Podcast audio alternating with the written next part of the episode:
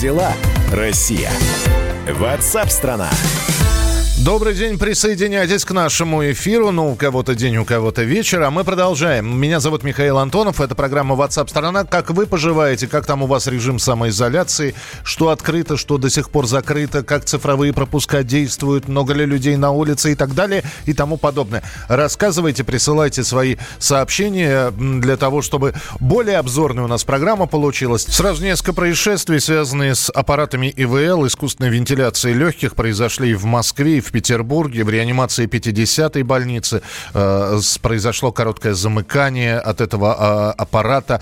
Э, он загорелся и пришлось эвакуировать э, реанимацию фактически всю.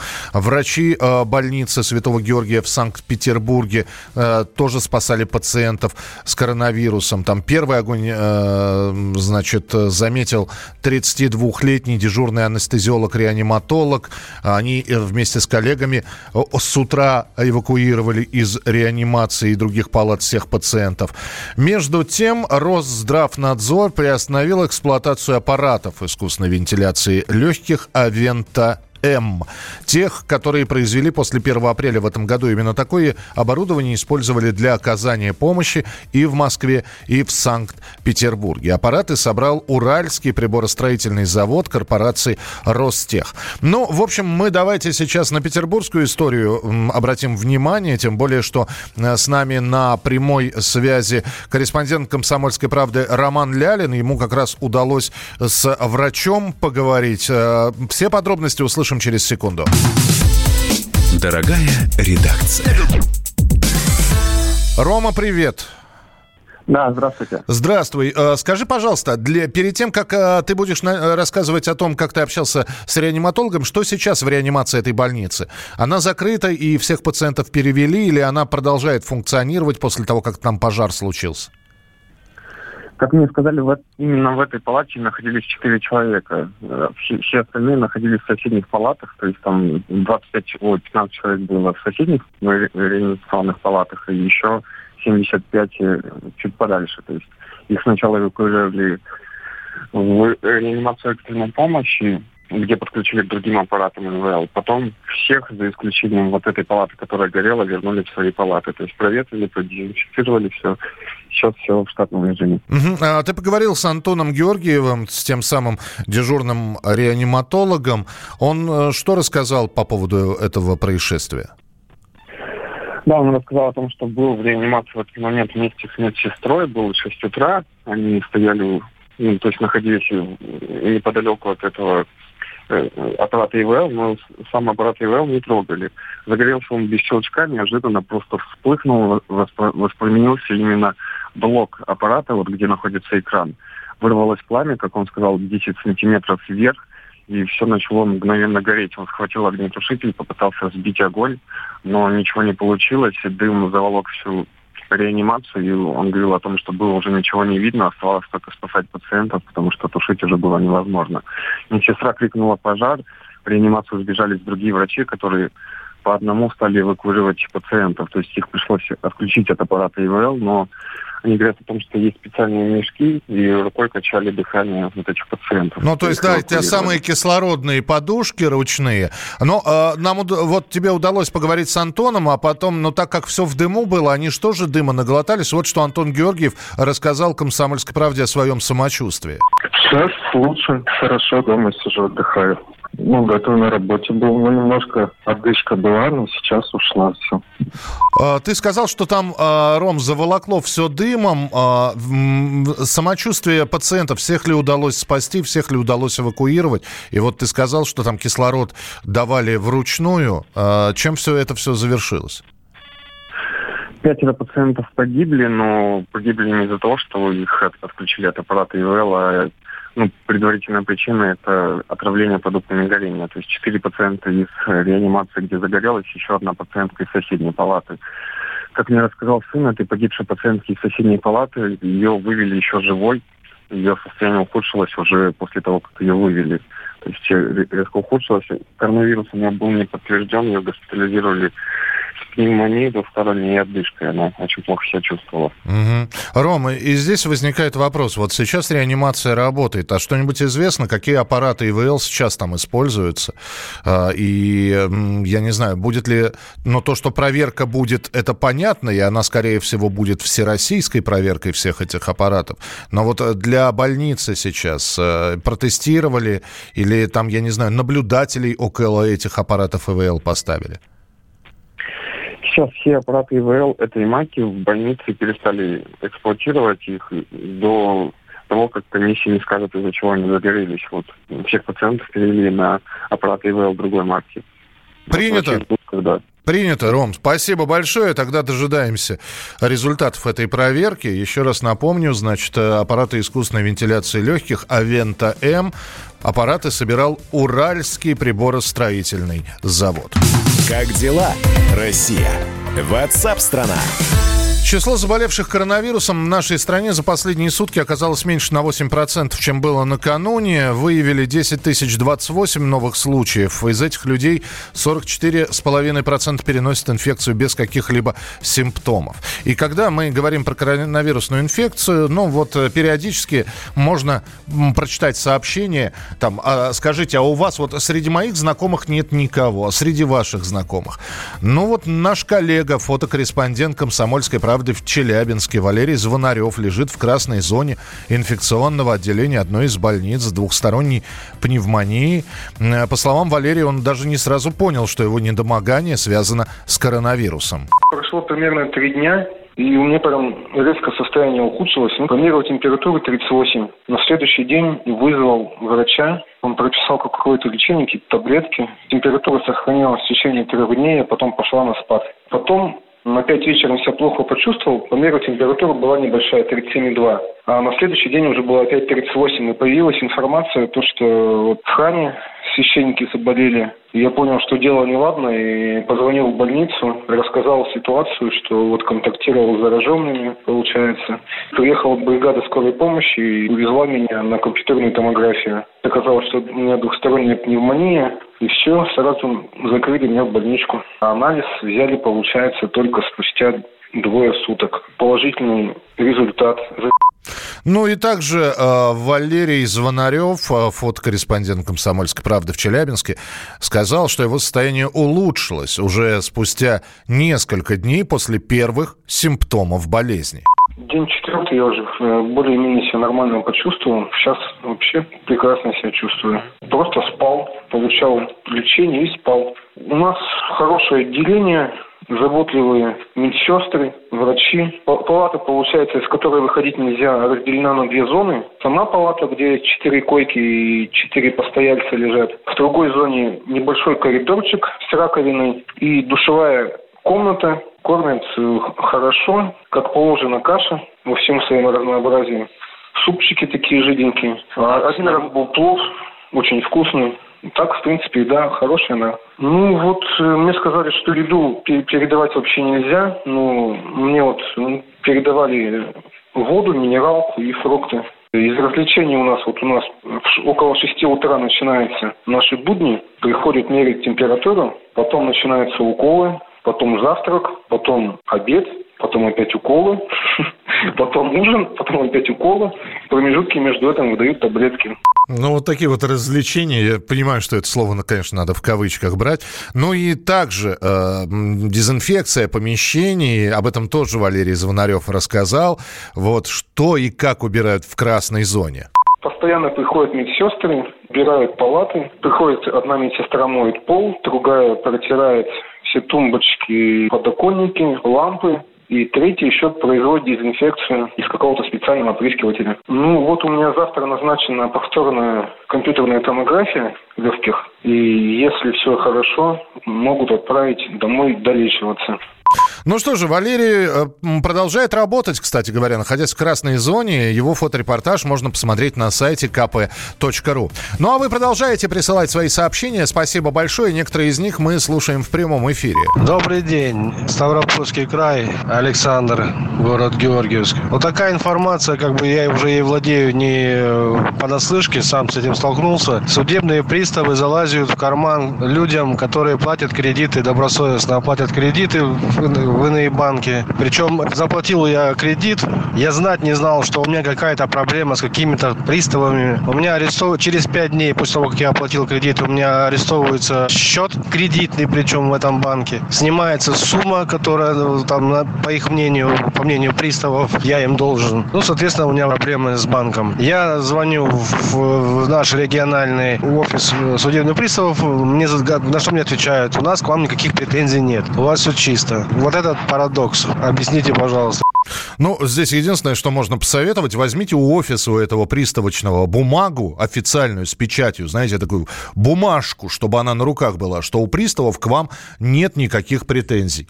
И с этой бумажкой в банк, чтобы они разблокировали ваш кредитный счет. Ну, наверное, только так можно поступать. Потому что вроде как ни, никому претензий нет, а у вас денег нет при этом. Россия. Ватсап-страна! Настоящие люди.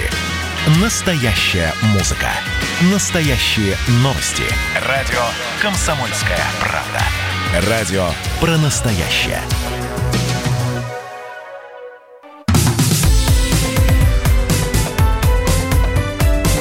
Как дела, Россия? Ватсап-страна! страна Продолжается наш прямой эфир. Спасибо, что присылаете свои сообщения. 8 9 6 7 200 ровно 9702. 8 9 6 7 200 ровно 9702. Ну и плюс телефон прямого эфира 8 800 200 ровно 9702. Ну а мы переходим к следующей теме. Как дела, Россия? Ватсап-страна! Правительство внесло в Госдуму законопроект о расширении прав полицейских. В частности, из документа следует, что полицейские могут вскрывать автомобили граждан, чтобы спасти жизнь, задержать преступников или устранить угрозу теракта. Хозяева машины, хозяина машины обязаны оповестить о предпринятых мерах в течение суток. Что еще изменится в законе о полиции, выяснял специальный корреспондент «Комсомольской правды» Александр Бойко. Дорогая редакция. Саш, приветствую тебя. Да, да, Миш, добрый день. Слушай, скажи, а разве этого не было? Не, не имели права вскрывать машину полицейские при задержании преступника? Ну, нет, ну если там как вот непосредственно э, полицейский видел человека с пистолетом, который там на него направлял оружие там или так далее, то есть или это явно происходило преступление, конечно, мог он разбить стекла и, ну, в общем-то, не церемониться. Но в данном случае речь идет о том, когда, допустим, э, известно, что вот на этом месте будут проходить какие-то массовые мероприятия, стоит странный тонированный там какой-нибудь кошеринговый автомобиль, который вообще, в общем-то, непонятно, как его туда занесло. Угу. И полицейскому э, надо четко знать, да, что в этом автомобиле нет ни бомбы, да, там, ни чего-то более опасного. Вот. И он обязан зачистить эту территорию, то есть или эвакуировать автомобиль, или досмотреть. То есть у него не должно возникать э, какого-то спорного да, эффекта, то есть он не должен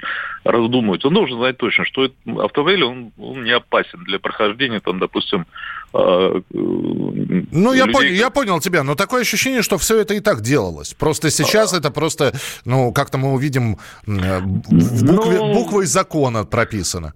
К сожалению, уже закон этот не менялся э, на протяжении 10 лет полиции. И э, за это время уже преступники придумали столько новых различных способов. И э, появились всякие технические новинки. А полиция никак не менялась. И это вот у всех вызывало, скажем, такие различные споры. Даже вот недавний совершенно случай, дикий абсолютно, когда а, мы видели видео, когда мигрант на улице значит, полицейскому участковому кричит, «Э, а как тебя зовут? Да, давай представься мне. А полицейский у него забрал паспорт, потому что он подозреваемый был, он несколько минут назад зарезал там мужчину какого-то в дворах. Угу. Вот, и у него все были основания вообще, чтобы достать пистолет и этого мигранта застрелить. Но он вместо того, чтобы достать пистолет, он начал с ним бороться, там, применять удушающий прием к этому мигранту. А если бы вот э, думаться, да, мигрант его э, взял бы и убил, да, ну, там, или, или оказался сильнее, да, этого участкового, а, он бы взял у него пистолет, в пистолете там еще две обоймы вместе с, с пистолетом, лично табельным оружием, и он бы еще 16 человек там положил где-нибудь на улице. Ну, я То тебя есть, а, понимаю, а, да. А полицейский просто боится этот пистолет достать, потому что, не дай бог, он куда-то не так выстрелит, да, и у него ответственность будет, ну, его самого посадят. А данный закон, он как раз-таки полицейского будет э, ограждать от э, риска оказаться самого в тюрьме. То есть э, он будет уже не. То есть, если мигрант на него поднял руку, ударил его по лицу, это что означает? Это означает то, что этот удар, может быть, был недостаточно сильный, да, и следующим ударом он этого участкового убьет, заберет у него оружие. И вот в, этом случае полицейский может сразу же применять оружие на поражение. То есть поднял руку на него мигрант, он ему раз, хорошо, если в ногу, да, ну, не, ну, обычно стреляют именно в те части тела, которые поз, позволят потом выжить да, этому преступнику. Вот этот, к этому идет э, э правоприменительная практика, то есть эксперты, они нашли более, наиболее слабые места, которые полицейскому мешают выполнять свои обязанности, угу и сделали этот закон более правоприменительным, чтобы э, он был на пользу всему обществу и, и обезопасил сотрудников полиции от возможных последствий. Скажи еще, какие есть, есть ли какие-нибудь радикальные изменения, или это вот, э, что называется, подчищение вот этих вот огрехов, мелких не, не, недосказанностей, или что-то еще радикально поменяется? Радикально, но то, что если сотрудник полиции будет видеть, что в машине задыхается ребенок, то есть ему не надо будет искать владелицу этой машины, да, маму, там, которая в магазин пошла, он может сразу разбить стекло и достать оттуда ребенка. Или, допустим, он будет подозревать, что вот преступники бежали-бежали, забежали в квартиру. А квартира чья, непонятно, пробивает, да, он эту квартиру. Выясняется, что квартира принадлежит Васе, да, Петрову. А Вася Петров в это время отдыхает в Таиланде, да, ему не надо ждать, когда э, Петров из Таиланда приедет, он просто возьмет и скроет эту квартиру. А вот эта вот фраза хозяина машины, ну, в данном случае квартиры, если исходить mm-hmm. из твоего примера, обязаны оповестить о предпринятых мерах в течение суток. То есть после того, как преступники задержаны, ребенок спасен и так далее. Дальше пробивается номер и высылается от полиции уведомление. Мы вашу машину разбили стекло. Мы дверь в квартиру выломали. Так это происходит? Ну, смотрите, сейчас э, очень много технических средств, которые позволяют скрывать эти квартиры, машины. У полиции достаточно э, средств, которые позволяют это без повреждений все это скрывать. А, и э, сотрудник полиции будет при вскрытии обязан не просто ее вскрыть, да, то есть и через там, сутки сообщить об этом, а он обязан э, сделать так, чтобы эту квартиру больше никто не вошел и ничего оттуда не пропало. То есть он несет ответственность уже материально за это. Поэтому это тоже прописано в этом э, в новелле этого закона о полиции. И... Ты знаешь, монтажной пеной зафигачат дверь после того, как вынесут ее, да? Ну, в данном случае, если там есть риск, что там совершалось преступление или скрывался преступник, э, ну, я думаю, что это оправдано.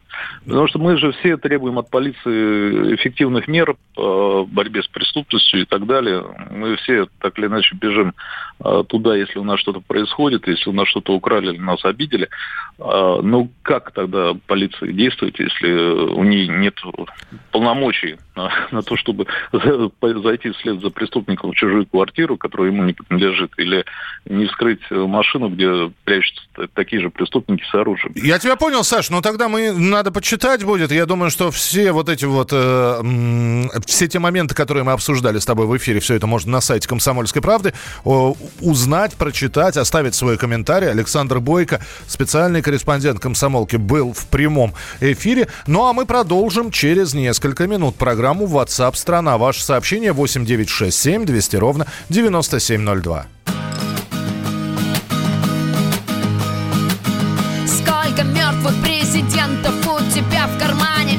Сколько в голове твоей ненужной дряни? Приберись и не завидуй, просто делай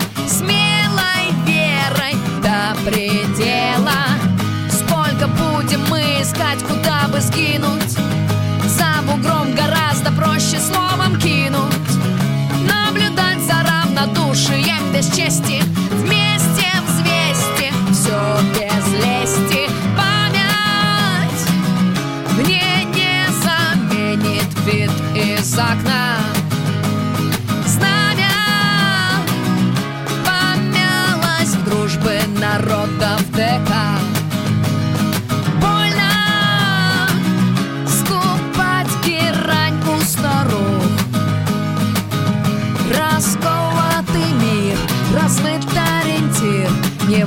выбраться замкнутый гроб Сколько будем злиться мы на тех, кто выше Все равно твое ворчание не услышат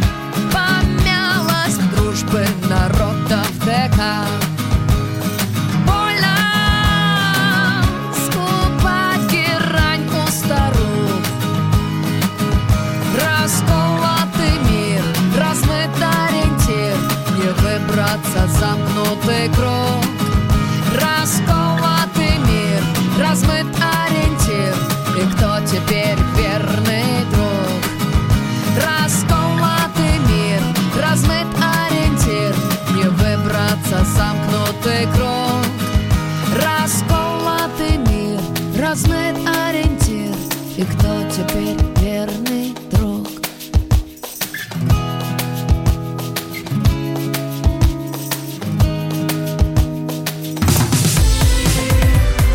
Как дела, Россия? Ватсап-страна! Политика, режиме телемоста президент России пообщается с главами регионов и муниципальных экономика. Про налогообложение сказали, про снижающиеся доходы населения сказали. аналитика, Теракт им был выгоден, необходим и использован. наука, ООН провозгласила 2019 годом периодической таблицы. жизнь. Это программа «Дежавю», программа воспоминаний. Радио «Комсомольская правда». Слушает вся страна.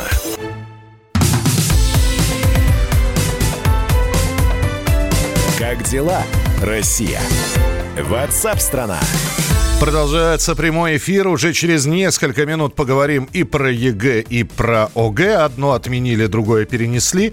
Э, не в том порядке я начал, да? На ОГЭ отменили, ЕГЭ перенесли, но все подробности через несколько минут. А пока время для нашей традиционной рубрики Таланты самоизолянты. На радио «Комсомольская правда».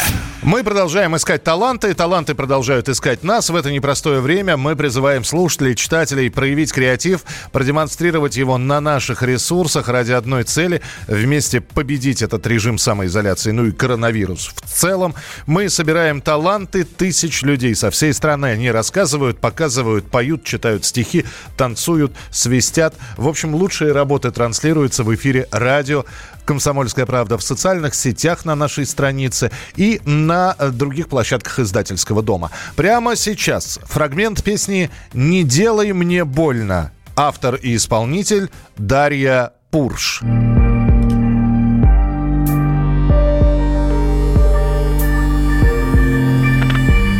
Солнце липнет к щекам, это лето привет, я тебя не предам, даже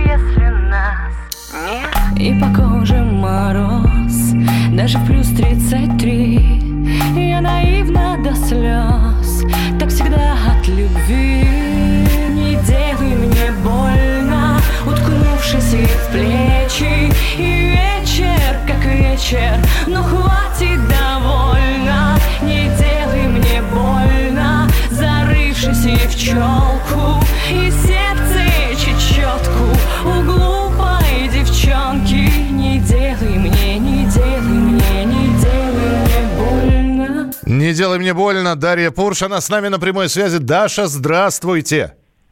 Добрый день, добрый день, здравствуйте. А, знаете, в самом начале хотелось бы что сказать. Даша, с днем рождения! Вот что хотелось сказать. Мы вас поздравляем. Спасибо огромное. Да, мы вас поздравляем. А, слушайте, но вы в режиме самоизоляции, вот то, что мы услышали, это, это музыка, это... Сейчас у вас гитара только дома, да? И вы под гитару Да. все, все это делаете под... Абсолютно верно. Вот. И мне просто интересно, второй месяц режима самоизоляции. Е- Для музыканта и для нашей коллеги, а у вас там за плечами тоже работа на радио, я понимаю, как это сложно. Э, Что же мы увидим на выходе из режима самоизоляции? Ну, на самом деле, режим самоизоляции, конечно, это сложно, но мне кажется, это прекрасный период для всех, не только музыкантов, попробовать что-то новое. Я уверена, что каждый из нас что-то новое впервые в жизни обязательно делал. Вот я абсолютно сейчас э, поглощена каким-то креативом, экспериментами. Я уверена, что что-то из этого даже перерастет. Я сейчас пытаюсь э, сделать что-то полезное и пишу альбом. Так. И как раз я надеюсь, что период самоизоляции мне даст креатива и экспериментов. Вот, как многим из нас. Кто-то плинтус красит, кто-то первый раз не знаю, еду заказывал онлайн, вот кто-то ищет новые стили и звуки, не только гитара. А вы, э, значит, ищете новые стили. То есть э, совершенно другие, другие будут в другой стилистике песни у Дарьи Пурш, чем то, что мы услыш- слышали ранее. Я нет, я не могу сказать, что это будет что-то другое. Я так и остаюсь девушкой с гитарой, которая пишет э, и пытается как-то сделать это более современным. Но пока у меня есть только гитара, и у меня есть еще кроме нее ноутбук, э, который, собственно, мне помогает в создании музыки, поэтому какие-то варианты, какие-то новые нотки я пытаюсь изобрести. Слушайте, это будет красиво. Выпустить альбом э, и прямо написать. «За- Был записан в режиме самоизоляции тогда-то, тогда-то. Даш, в любом случае, э, будем ждать других э, песен, будем ждать альбома. Еще раз с днем рождения и спасибо, что были у нас в Спасибо эфире. Дарья Пурш была Спасибо у нас в эфире. Ну, а я призываю всех, кто поет, те, кто может прочитать стихи, занимается мелодекламацией. Пожалуйста, э, можно связываться с нами, можно присылать на 8 9 6 7 200 ровно 9702 свои работы, оставлять свои координаты, ставить хэштег «Таланты самоизолянты», ну и э, ждать э, вызова в прямой эфир. Э, Так что мы продолжаем искать талантов самоизолянтов, а пока... Как дела, Россия? What's up, страна! Из-за коронавируса в этом году ЕГЭ перенесут с 8 июня на более поздний срок. Дата не сообщается. Об этом заявили в Минпросвещение. Обязательные экзамены по русскому и математике для девятых классов, так называемый ОГЭ, решено отменить. Итоговые оценки будут выставлять на основе годовых, ну, в четверти, в триместрах, по какому режиму учатся школьники. На прямой связь со студией директор Института развития образования Высшей школы экономики Ирина Абанкина. Ирина Всеволодовна, здравствуйте. Здравствуйте. А, буквально вчера, накануне, э, лидер фракции ЛДПР Владимир Жириновский сказал, что вообще ЕГЭ надо отменить. У школе такая ситуация. А, и у многих действительно возникает вопрос. Ну, ЕГЭ, от, э, О- ОГЭ отменили. Чего же ЕГЭ не отменить-то? Вот ваше мнение по этому поводу. Э, Ну, между ОГЭ и ЕГЭ есть принципиальная разница. Э, ОГЭ – это, э, несмотря на то, что это итоговая аттестация по основной школе за 9 классов, результаты ее для продолжения образования фактически не учитываются. Те ребята, которые идут в колледже, они поступают на основании среднего балла аттестата, без учета ОГЭ, выставленного именно по эм, э, э, текущей, скажем так, успеваемости за, неважно, там, четверти, триместра, ну, итоговая годовая оценка. И э, в этом смысле, э, если нет конкурса на бюджетные места, значит, ребята поступают э, без конкурса. Если есть все-таки конкурс, то есть число мест э, бюджетных, которые предоставляют в том или другом колледже, меньше, чем число желающих, тогда сравниваются средние баллы аттестата Так. без ОГЭ. А, И те, кто продолжают в школе учиться, они переводятся в следующий класс, и даже если они переходят из одной школы в другую, то они тоже переводятся на основании э, просто оценок э, в, э, скажем так, их аттестате. В этом смысле ОГЭ не играет э, никакой роли, конкурсы здесь по результатам ОГЭ не устраивается для продолжения образования, и, соответственно, э, значимость этого экзамена – это э, скорее, э, скажем так, мониторинг качества достигнутого образования и достижения учащихся. Разница Это... понятна, да. Ирина Всеволодовна, ну тогда вот вопрос. Давайте вспомним, что было год назад. Май месяц, э, те, кому сдавать единый госэкзамен в репетиторах, вот, наверстывают то, что не успели наверстать за год. Сейчас режим самоизоляции. И репетиторство... Тем не менее, все да. занимаются. И с репетиторами, и самостоятельно, и со школьными учителями. Занимаются в дистанте очень активно. Семьи э, помогают э, ребятам освоить программу, подготовиться к ЕГЭ. И другого способа организовать конкурс у нас сейчас нету. Вузы не в состоянии провести приемную кампанию самостоятельно. Для того, чтобы вузы принимали экзамены, ребята точно так же должны будут приехать и сдавать эти экзамены. Тогда еще один вопрос, позвольте. Не будет ли в этом году, ну, немножко снижена м- планка зачета ну, э, в связи со всеми этими событиями. Немного полегче, чем в прошлом году будет сдавать ЕГЭ, то есть вари вариативность неправильных ответов будет расширена. То же самое с поступлением в высшие учебные заведения. А, смотрите, какая ситуация. А, на самом деле а, все контрольно-измерительные материалы, они давно готовы. Вопрос выставления баллов, он действительно каждый год регулируется от того среднего балла, как сдают в целом. Поэтому я думаю, что здесь какое-то влияние, наверное, может быть, но э, главное, что вузы смогут на это ориентироваться, и мы ожидаем, что могут быть изменения в предпочтениях эм, абитуриентов. Э, сейчас расширена возможность подавать документы, э, в том числе в электронном формате, в гораздо большее число вузов, и, соответственно, ребята, которые до этого, может быть, бы предпочли переехать в другой город, в столицы эм, регионов, или даже в Москву, в Новосибирск, в Томск, в Санкт-Петербург, может быть, останутся останутся э, получить по э, выбранной специальности образование в своем э, регионе, меньше, может быть, будет, снижена будет образовательная миграция. Э, поэтому вот здесь вот вузы смогут так или иначе сопоставлять баллы, которые получены по ЕГЭ. Некоторое давление, несомненно, окажет олимпиадники, которые сегодня получили небольшое преимущество по сравнению с предыдущими годами. Но, Но... с другой стороны, они, у ряд Олимпиад были пропущены из-за э, там не, не проведены. Заключительные этапы. Да, Заключительные за... этапы. Вот, в любом случае, спасибо большое. Э, Ирина Абанкина была с нами на прямой связи, директор Института развития образования э, Высшей школы экономики. Итак, после 8 июня ЕГЭ. То есть вы представляете, как сдвигается, при этом, я должен сказать, при этом никто не отменяет начало нового учебного года, осень 2020 года, никто не отменяет 1 сентября. То есть каким-то образом надо перенести ЕГЭ, провести его, провести, ну, какие-никакие выпускные вечера. Я понимаю, что они, наверное, в этом году будут куценькими. Вот. И, может, не по, не по полной программе, как это все было привычно несколько лет назад или даже год назад. Во-вторых, надо сдвигать и сроки подачи документов в высшие учебные заведения, в институты, в техникумы, в училища, в колледжи. И все это растянется, видимо, до конца августа. Точная дата проведения ЕГЭ пока неизвестно. Известно только, что дату перенесут после 8 июня, она будет назначена. Когда точно непонятно. И ОГЭ не будет вообще. Так что, товарищи родители, э, те, кто собирался выпускаться э, после девятого класса, ну, я не знаю, можно ли вас поздравить, но тем, у кого все-таки выпускные экзамены. Ну, держитесь, крепитесь, подготавливайтесь. ЕГЭ все равно будет. Мы продолжим через несколько минут. В начале следующего часа. Программа WhatsApp страна Как дела, Россия? WhatsApp страна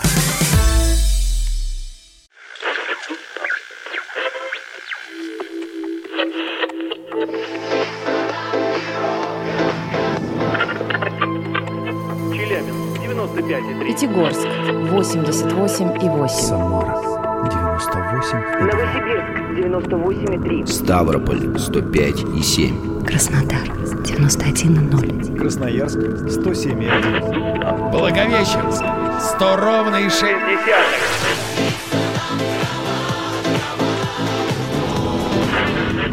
Санкт-Петербург 92,0. Москва 97,2.